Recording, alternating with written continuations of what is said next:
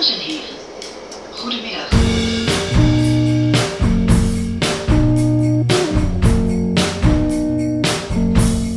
Hoi hoi, hello, and welcome to the Meet Maastricht podcast. I'm Katrina, and together with our resident local Lucy, we will be exploring some of the amazing stories that make Maastricht so special. So sit back, relax, and join us as we learn about our favourite Dutch city. Uh, hello, everyone, and welcome to episode 33 of the Meet Maastricht podcast. I have to keep track of all the numbers now. We're getting so high. uh, Yeah. I'm with Lucy as always. What are we going to be talking about this week? Well, I I thought I'd I'd do another little uh, loop through the educational field. uh, again, we we have been talking about schools before a little when, when talking about the 19th century new religious orders in the city who took it upon themselves to uh, to educate the, the the poor children, especially. Of course, there had always been education available for the rich children. But that was that was uh, basically uh, primary education.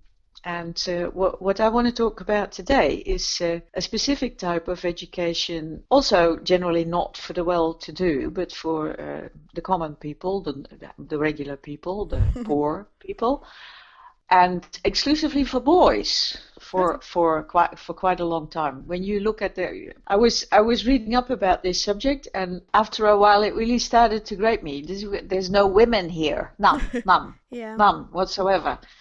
But but uh, in the contemporary iteration of the school, uh, there are women. I have been looking at the website of the contemporary version of this particular school, and uh, uh, there were girls uh, woodworking and uh, Yes. using drills and uh, all kinds of power machines and, and just talking about their profession. Yeah. I thought, yes, Lots of fun God. things to play with. yes, exactly, yeah.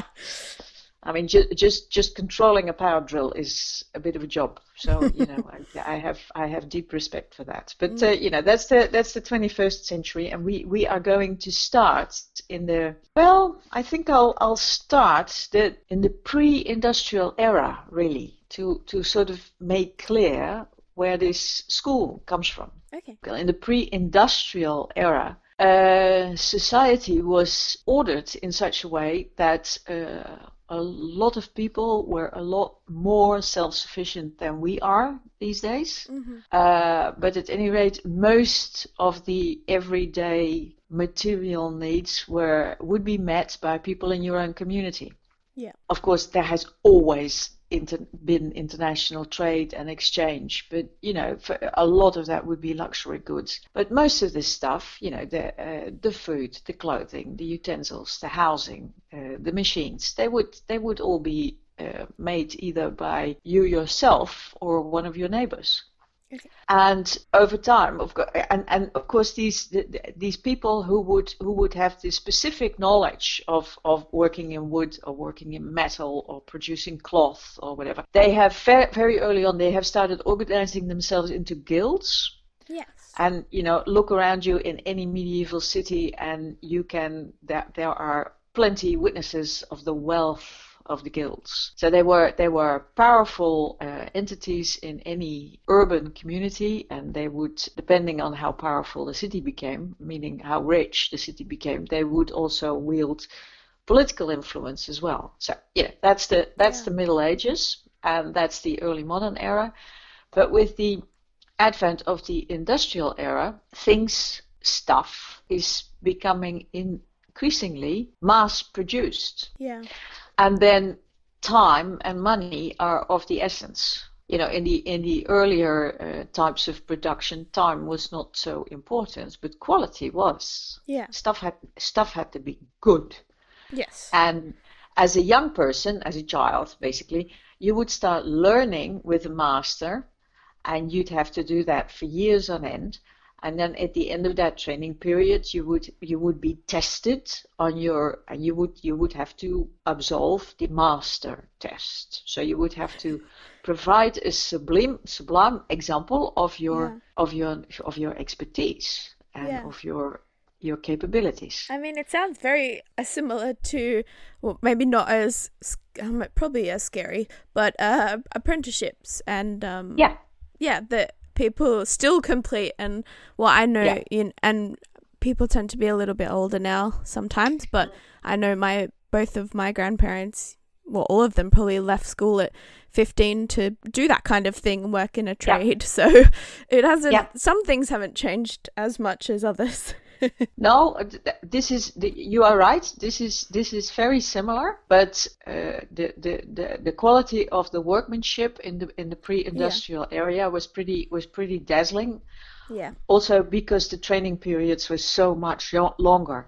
Yeah. You know, and and uh, the generation you are talking about uh, at least has had extended primary education. You know, they would they would they would only start getting into the trades when they when they were adolescents. So you know, Yeah. 15, 16 years old. Yeah. And I imagine some of But- them were quite a bit more specific as well, like very um, particular types of crafts. So, but what what happened with the industrial uh, revolution and mass production of all sorts of stuff that that that and in combination with the French Revolution that effectively put an end to the guilds. Yeah. But it also must have resulted in an enormous loss of practical knowledge and capabilities in in uh, you know vast swathes of the of the population. And and it it was already early in the um, first half of the 19th century that. Um, in Maastricht, there was talk of the need to uh, educate boys. All of this story is about boys. Yeah. Uh, apart, from the last part, part of the of the tale we are not getting into. Boys needing to be needing to be educated, needing to be trained in a particular trade to be useful members of society. Yeah. And uh, so there have been a few rather there have been a few decades in the 19th century of different actors jockeying for position and uh, that means of course uh, power and money in providing this type of education. I mean the uh, the city of Maastricht had its pri- had as its primary motivation that it, it didn't have the money to you know be, be extravagant about anything at all Mm. the, the, the public city income was, was too low for you know pretty much anything. So they, they weren't going to be able to fund a school. Yeah. And there were in the field, so to speak, there were there were sort of competing factions. There was a, a group of educator artists who were organizing um, evening classes Mm. to teach young boys to draw. And this is not to be understood as the artistic drawing, although many of the teachers were actual artists. Yeah. So there must have been the artistic knowledge and flair imbued in that education anyway. But the point was to educate these people to become uh, the, the, the draftsmen and the decorators in the ceramics industry. Ah, okay. Yeah, of course, the, the ceramics and the glass in the Mm. 19th century was still extensively decorated, and a lot of it by hand. Yeah. And uh, people had to, had to be educated to do that. Yeah, I remember we went to the um the Delft pottery factory in Delft, obviously, and uh, there was a man painting these really detailed designs. But that's what it makes me think of the people who must have been so. So patient and talented Yeah. to be able to do those kinds of Yeah. beautiful and very expensive designs as well.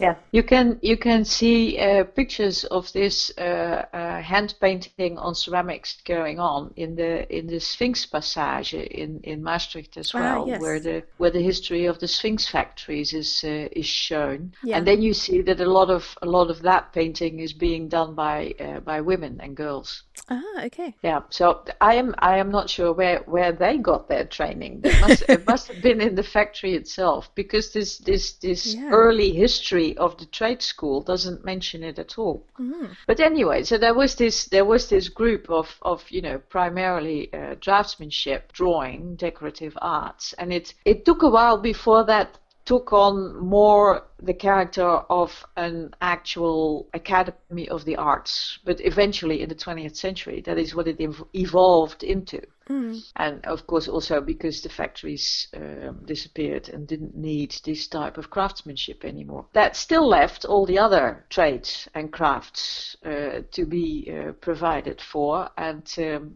well, like after a lot of uh, shifting about and fights over money and ho ho ho ho, Mm. in uh, 1911 they finally had uh, all their stuff together. Also because by now the national legislature was uh, obliging all parts of the country to to provide in particular types of education. So Yeah. there had to be school for the schools for the trades. So in 1911 the Ambacht School, the trade school, was built in Maastricht. It's at the foot of the Wilhelmina Bridge in uh, Wyck Okay. and and the Euroscoop movie theater has been built around it in the in the 1990s. Ah, okay. It's a it's a nice uh, brick building Mm. designed by an uh, architect from Holland who copied the Holland Renaissance style with the bricks and with the the gables that look like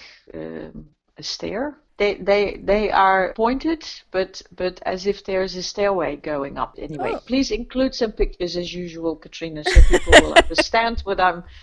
My architectural vocabulary is not good enough to help you. Yeah, I thought I'd I thought I'd looked up all the relevant terms, but yeah. Anyway, it is a very very Holland style by a Holland architect Yeah. uh, in, in in Maastricht, which is not Holland at all, and you know, and it's anyway. So it's it it sticks out a bit, but still, you know, we people just accommodated themselves to that. But uh, the architect also became the first director of the school, and he couldn't accommodate himself to his new surroundings. So he's only been here for you know about as long as it took to build the school, and then he went back to Holland Uh-huh. with his family. okay. And the, the, the main feature of the history of the school in the building that used to be twice as big before they demolished half of it to, to build the, the movie theater, the main theme has been consistently that it was too small. Okay. So uh, it, they, they, they started with, with 42 students in 1911 and uh, it was already seven years later that they had to extend it and you know and of course there is an end to the amount of extensions you can do and there's also an end to the amount of boys and young men you can cram into one building but you know it must it must have been pretty terrible and and, and pretty ridiculous and Yeah. unsafe and loud and you know Yeah, it's also very central, sort of in the the area that it's in. So I imagine it, you wouldn't be able to expand it too far because it's right, sort of in the city.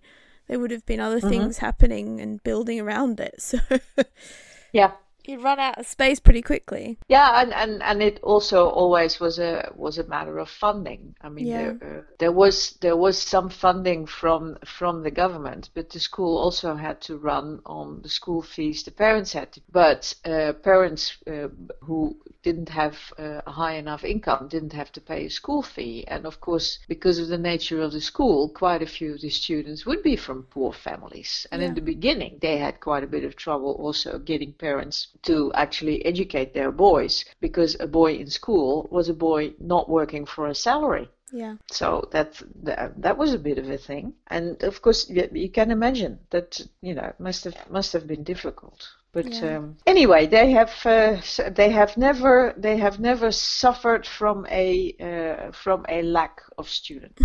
well, and it took it took them a while also to to to figure out how how exactly the the the, the education was going to be provided. I mean would they have the kids uh, uh, working in, in, in for, for a boss during the day and come to school in the evening? Or Yeah. would they alternate it? Or would they have the children in school all day? And you know discussions like that. And to an extent that has never stopped really. I mean what they settled on is uh, everybody, everybody between 12 and 15 just comes to school every day all day. Yeah. and then after that they can go and have apprenticeships Yes. here and there and everywhere, and you, you know ease themselves into a into a professional life like that. These discussions continue up to the present day. How to how to organize this? Yeah. Because you know, of course, there's there's lots of people who who are perfectly uh, capable in in all kinds of practical ways that you really uh, only bore to tears and and and demotivate completely by an excess of books Yeah, yeah. At the same time, there is all kinds of theoretical knowledge necessary to to adequately do your practical work. And and of course, in a in a contemporary setting, there's there's also lots of stuff like like uh, you know health and safety rules and uh, how to how to take care of your finances when you're self-employed. You know all the rules and regulations pertaining to everything else having to do with a with your particular profession. Yeah. You have to keep up on the technical developments and you have to know how to deal with, you know, the, the organization you're part of and the customers you have to deal with. So, you know, there's no there's no getting away from from theoretical concepts as well. No. Yeah. But that's it. It it took professional education quite well. The story of the of the school in Maastricht, at any rate, it it it, it took a while for for that to to sink in because for the longest time, or for the longest time, for several decades, all the teachers were not teachers uh, so much as expert experts in their trade. Right. So uh, uh, a very good uh, smith or metal worker would be teaching the boys how to, you know, work the metal. Yes. But at a certain point, they they included, uh, I think, Dutch as a as a subject. There there had to be something on you know the national language, and then a qualified teacher came into the school, and Yeah. he was he was looked at as uh, you know this was this was funny and this was nonsense and this was superfluous and why do we have to do this? Yeah. Um, but but this man has succeeded in over the years convincing his colleagues and and redirecting the course of the school in such a way that didactics became an important part of what they were doing as well. So not so much. Well, of course, still, uh, this this is this is how you work metal. This is how you work wood, but also paying attention to the way you uh, present the facts and the knowledge and the and the capabilities in such a way that it can be absorbed by an adolescent mind. Yeah. So the pedag- the pedagogy of it all, and then Yeah. and then added onto that as well was also, and this must have been to a large extent the uh, the influence of the Roman Catholic Church, which of course is inescapable here. Even even if it was, it has always been a public school, but you know, of course, that is only a name when when a city is so characterized by its by its Roman Catholic culture. Yeah. There was also this influence, not not pressure so much, but influence to to also shape the moral character of the boys. Okay. Of course, quite a few of them would be from very poor uh, backgrounds, and then poor in every way Yeah. you know, alcohol addiction and, and poor food and no language capabilities, no no manners, Yeah. ba- ba- basic civility, and and the school the school did did its very best to provide that as well. To, Mm. to contribute to these these uh, boys not only becoming uh, useful members of society but also contribute to civilizing them according to the um, well the the ideas at the time. Of course, we, we would now think that's not what you're supposed to do. At the same time, of course, a school is a civilizing institution. That's, Yeah. There's there's there's not r- really any way around that. Even if you don't intend to, it's a it's a microcosm of society. People will be taught. It is Yeah. you know Well, even just you know having to cooperate with other people and having to. If, if there's a sit down kind of lesson where you have to sit down and listen to someone and you might not enjoy what they're talking about, it's learning to yeah interact with other people. Do they do Yeah. things like uh like mathematics and yeah yeah of course because I because yeah. I can imagine that being one of the important outside of the actual practical skills Yeah. that that would be something that would be you know if you if you're a business person which most tradespeople have to be uh, Mhm. in their own way uh, you have to be able to do basic maths and Yeah. be able to write yeah Yeah, and and uh, aside from that, quite quite a bit of construction work uh, demands that you have a grasp of these Yeah, that's of these, true. of these Yeah. concepts. Geometry and Yes, yeah, I know my like I said, my nan is a dressmaker, and her geometry is far better than mine because putting bits of thing things Yeah. together and cutting things and manipulating materials is Yeah, a lot of counting and geometry yeah. and maths. So yeah, that's a really good point. yeah, exactly. But it's but but of course that that would mostly be presented in in in the form of okay, we we have this problem here with the window, and uh, here is here is uh, wood, your material, and here are your tools, and uh, now how do you solve it? And I yeah. mean now now on YouTube you could you can find endless amounts of of of lovely lovely videos of of people who are capable of manipulating manipulating material in a way that is just absolutely breathtaking. But yeah. it's, you know, it is all of this work requires all kinds of types of intelligence uh, working together to, to produce something. Yeah. So, um, the school had had this uh, good educator as a as a as a director for for a long time, and mm. uh, I think that that must have that must have informed the the the entire curriculum, but but in a not not in a um, how, how would you say that in a very in a very subtle sort of way. For for instance, it would be customary for tradespeople to wear to wear uh, dark coveralls so they they uh, you wouldn't you wouldn't really notice so much how how filthy they got. And trade schools would generally be uh, everything would be painted dark or would be or would be dark wood. And this particular director put put an end to that. No uh, we we paint the school very light in light colors. So uh, all the dust and all the smudges and all the filth is clearly visible and needs to be done away with. Yeah and and also and also people were in light colored overalls to train them out of the habit of just wiping their filthy hands on their overalls which of course is the most practical way of doing that but you know people were trained into using rags to yeah. to wipe their hands on and, and and clean their tools with and then you know and, and generally not make a mess of things mm. so I thought that, very practical. I thought that was yes, very. But, but, yeah, but this is this is the sort of didactics I'm talking about. Yeah. you know, you, so you you generally civilizing influence. So that's that's cute.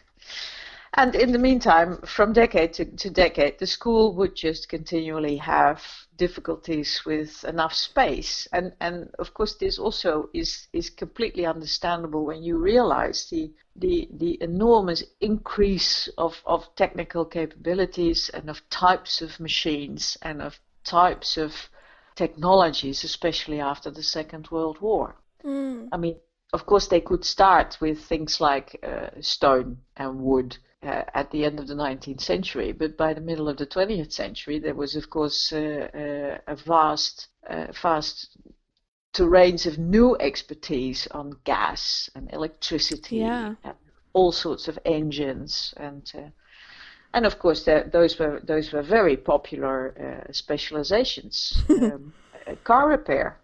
Yeah. Yeah. New so, and exciting things to tackle. Yes, Yes, exactly. for young minds. yeah, yeah, and and you know all the all, all the all the uh, the machines that became available. Of course, they they had to be designed and they had to be built and they mm. had to they had to be kept up and uh, yeah. And uh, the, well, yeah, young people were quite interested in that. Yeah. And and of course, the school would the school would provide uh, trips to uh, airports and uh, well technical facilities and show them how it was done. Mm. They did this uh, uh, later on in the existence of the school because there is this there is this story of an earlier period where they had been for months been educated about about steam technology and the design and the functioning of steam engines without ever seeing one. and then when they when they fin- when they finally got into the into the uh, machine room of a of a ship, they were just absolutely elated to finally see an actual steam engine. yeah, okay. So that's not very practical for practical education to do it like that, obviously. Yeah. So we said that they uh, always had students and that they were sort of getting crowded. Did they expand as well? Yeah, they they the um, there were extensions added to the uh, to the building in in in Wyck and then they were starting to use other buildings in yeah. other places as well and it was it was just overcrowded and unpractical and messy uh, mm. until uh, uh, the 1980s, really. Then new schools were built. And by that time, they they had also um, the, the same sort of sorting out of, of fields and so specialties and, and levels that had taken place in the 19th century. This same sort of shifting process occurred in the 20th, and this crystallized into a, so, a sort of basic school for, for the people with the least capabilities. Okay. Who, who uh, uh, the authorities uh, still wanted to keep in school for a few years before mm. unleashing them on the world and uh, providing them with with some capability of you know fending for themselves in the in the world of the grown up. But you know these these kids were not capable of learning a trade. Okay. There there is always a segment of society still you know al- always so now too to, to whom this applies. There there are people who are just not capable. Yeah. And you know and and they shouldn't they should be they should be assisted. And of course they should be educated uh, as far as their capabilities go. And there and, there, and there was a there was a special branch of the school for that. And then there was the um, the craftsmanship uh, on the on the, the, the more basic craftsmanship and then uh, trades on a on a on a higher level, requiring more intelligence, um, more capabilities in, in all sorts of ways. Yeah. Then in the so so you had in Maastricht you had a, a, a range that comprised three levels of technical education. Mm-hmm. And then at, at at a few cities in the country, there would be the uh, the higher technical schools. Okay. So did people from Maastricht often so if they were that uh, level, would they go elsewhere to learn? Yeah. Yeah. And then yeah. did a lot of people come back and implement those things? Because I no. assume no. What kind? No. What kinds of things were like the high tier of? The higher technical school, the HTS, that doesn't exist anymore. I'm not really sure, but you know, the, the people who would go there would have would have done a theoretical uh, secondary school. They would not have been in trade school, generally okay. speaking. Right. They would have they would have done uh, atheneum or gymnasium in the in the Dutch system. So those are secondary schools which take six years, which give you at least for the first few years the full range of the humanities and the sciences. Okay. And then these the, the kids who would be so inclined would be would be choosing uh, to concentrate on the sciences, and then if they graduate after six years, they could go on to the higher technical school. So this is a completely different crowd from those yeah. in the from those in the trade schools. And people going to the higher technical school, they'd come out engineers. Yeah. Okay. So uh, engineers in, in, in, in waterworks, which of course we need a lot of in this country. yeah. And, and and engineers in all sorts of technical fields. Yeah. And then okay. and then and then the, there's one more. There's the technical university. Ah, okay and for that also you need you need uh, a VWO uh, uh, graduate to be a, a VWO graduate, a voorbereidend wetenschappelijk, so pre-academic, yeah. and that is and that is the six years of either Atheneum or gymnasium. But again, totally different crowd, totally different field. I mean, these yeah. are the scientists. Yeah, and so that's not how it currently works, or is that how it no, sort of? No, I am I am I am describing the current system. Oh, okay. Yes. Yeah, I am describing the current system. There are there are still all the trades, uh, and that's all of them, not not just the wood and the metal, electricity and, and, and cars, but also all the all the service and hospitality and yeah. care professions. Yes and and also uh, uh, hairdressers and okay, what's that yeah. called the, nail technicians yeah like yeah, that, yeah. Uh, cosmetology type yeah hair makeup yeah. nails waxing yes. that kind of thing yes all of that all all those all those trades okay. are now in in what we call VMBO the the the voorbereidend middelbaar beroepsonderwijs. So, so the uh, the preparatory stages of of of uh, trades, but they you know they give you a diploma. You yeah. will be a, a, you you will not leave that school without qualifications. And to get the qualifications, you also have to train with an employer. Yes. Okay. So, and what what age is that from then? Those trade schools. All of the secondary education in Yeah. the Netherlands starts at 12.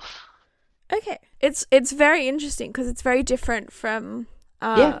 where I come from, which is primary school until eleven or twelve, and then high school from twelve to eighteen. But we Mhm. also do have. Um, it might have changed a bit now, but we have TAFE in at least in New South Wales, because Australia is different in the different states. Which Mhm. TAFE, and that is far more like what you are describing, where you have um, the different trades, and you. pr- I think you probably have to do work experience or some kind of internship a lot of the time. But and some people do do that alongside school, but a lot of people will do that after school, after you high school. So Yeah. it's re- it's interesting to me that that is sort of incorporated into those uh, teenage years of of learning. So you get a, bit Yeah. of a head start on people in Australia.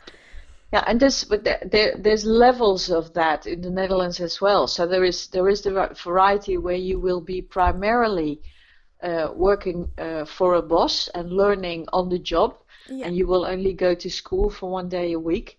And there's the variety where you will be at school more Yes. and okay. and working with the boss less, and that that that gives you that gives you a higher level qualification. okay. So it's so it's um, yeah, there's there's something for everybody, and of course when the when the the, social determination was even stronger than it is today. So uh, the Dutch expression, if you are born to be a 10 cent piece, you are never going to be a 25 cent piece, was still absolutely uh, valid.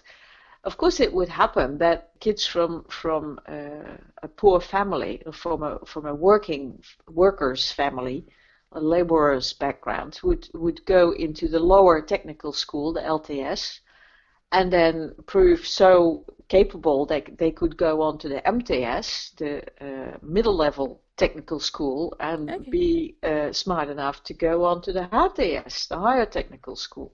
Yeah. So you did not. It, it is. It is not necessarily so that you need to graduate from from the six-year secondary schools, Atheneum and Gymnasium, to go to the HTS. You can take the long route too. Of course, that still happens. Uh, Yeah. Except now, except now that is that is often um, a different demographic. It it uh, this, this sort of learning route seems to be taken more by people from uh, a different. Uh, racial backgrounds these days.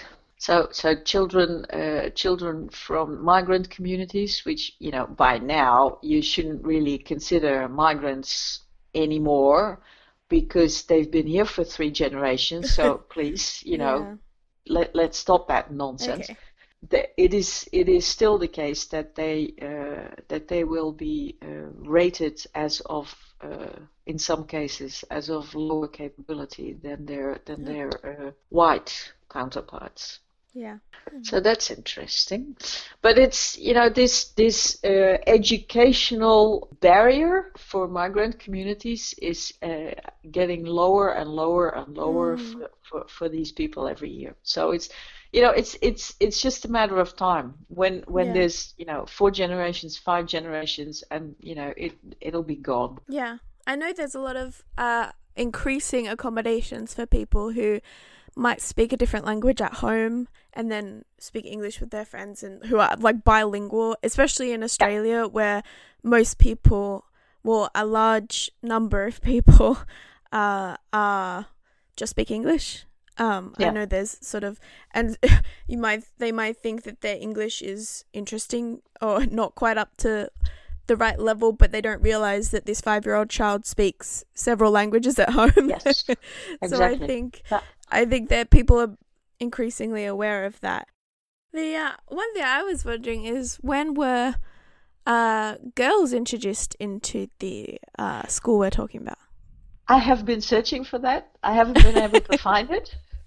They snuck in and- over time. yeah, they snuck in over time. So that, that is what I that is what I was saying. The the the, uh, the contemporary uh, video clips of the of Yeah. the, the schools that came out of the Ambacht school uh, and there and there's several of them.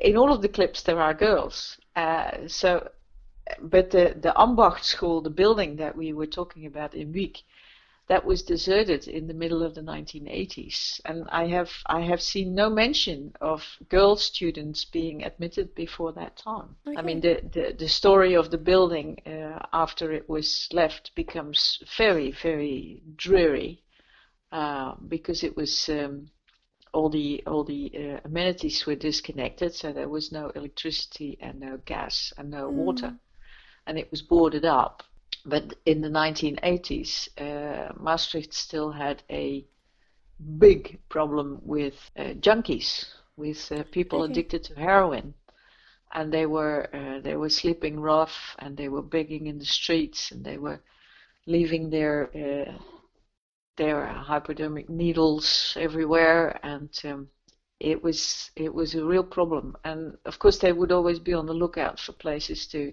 to stay.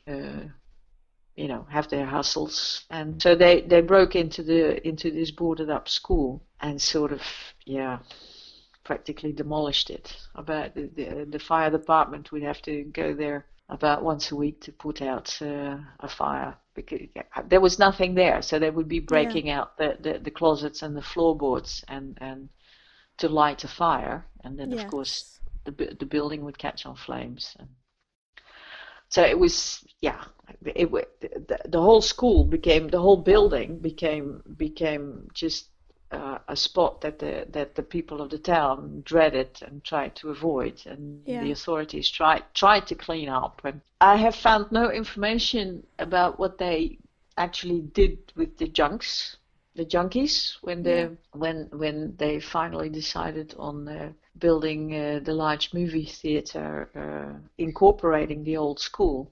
Mm. But uh, that is what eventually happened. These uh, these uh, illegal occupants were moved out.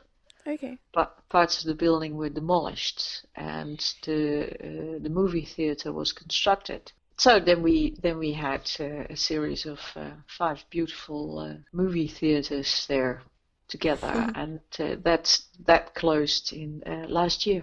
Oh, really? Wow. Yeah, yeah. So now, so now. there's this there's this empty building sitting there again. And, uh, yeah, exactly. Yeah. Wow. Okay.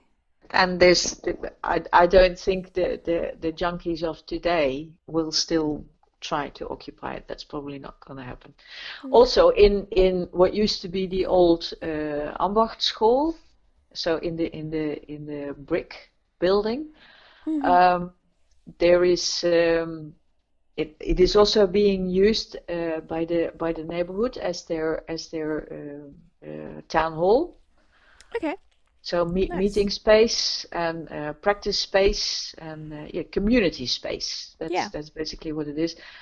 And the the old building also houses a collection of um, yeah in Dutch we have the marvelous word for that bedrijfsverzamelgebouw. It means it means a collection of little companies building. That's what it means literally.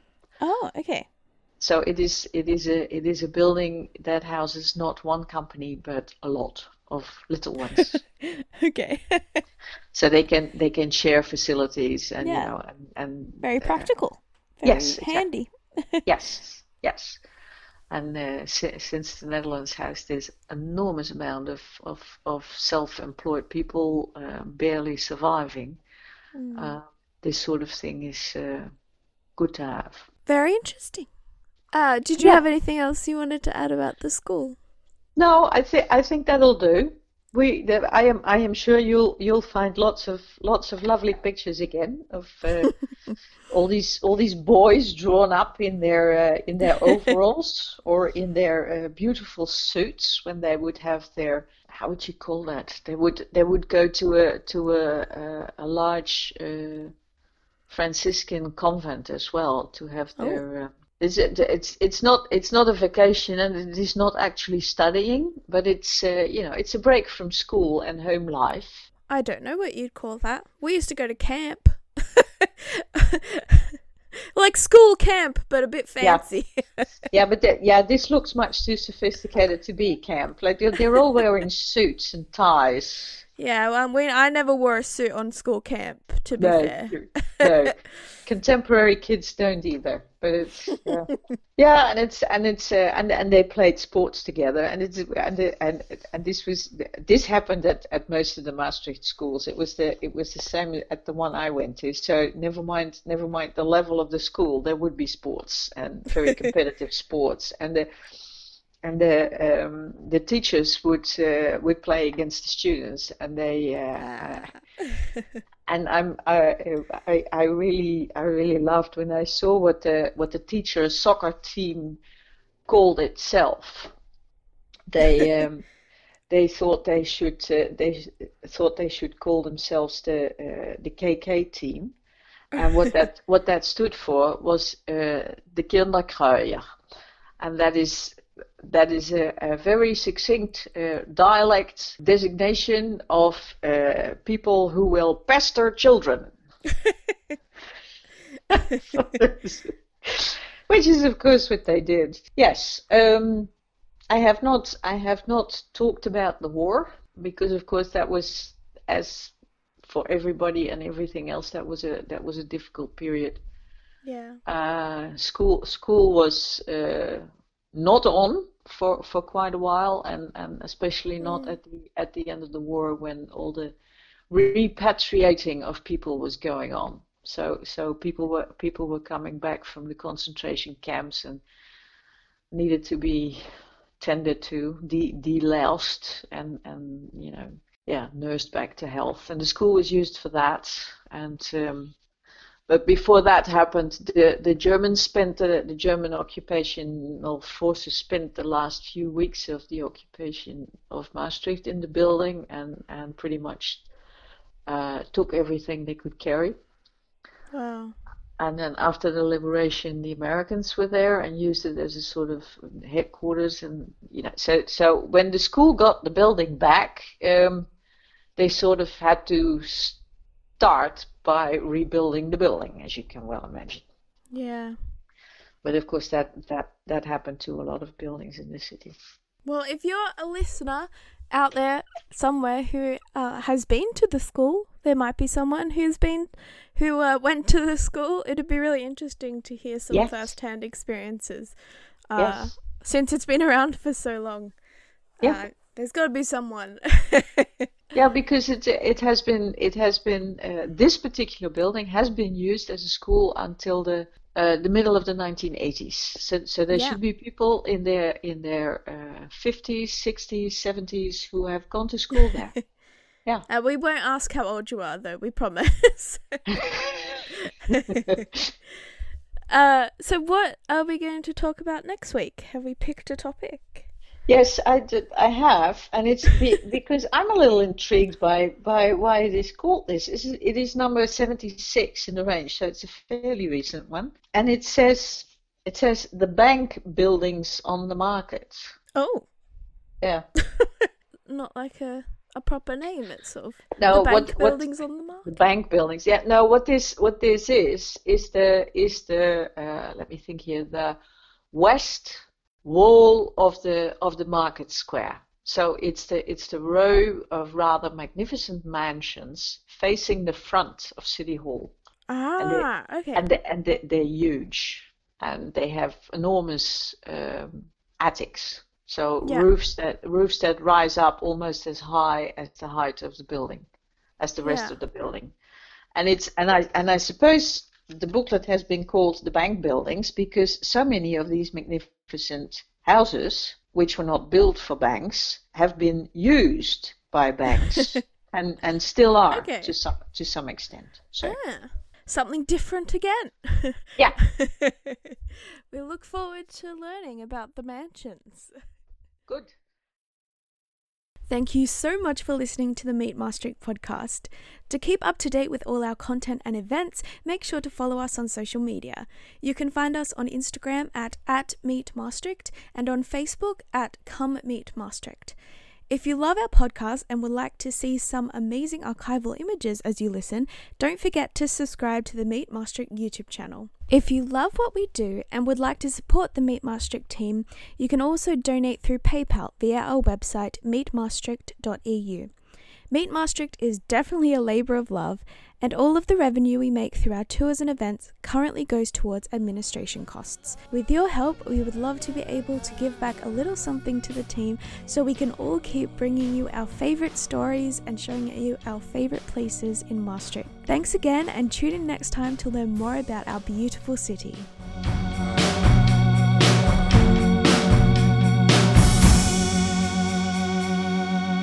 Tot ziens.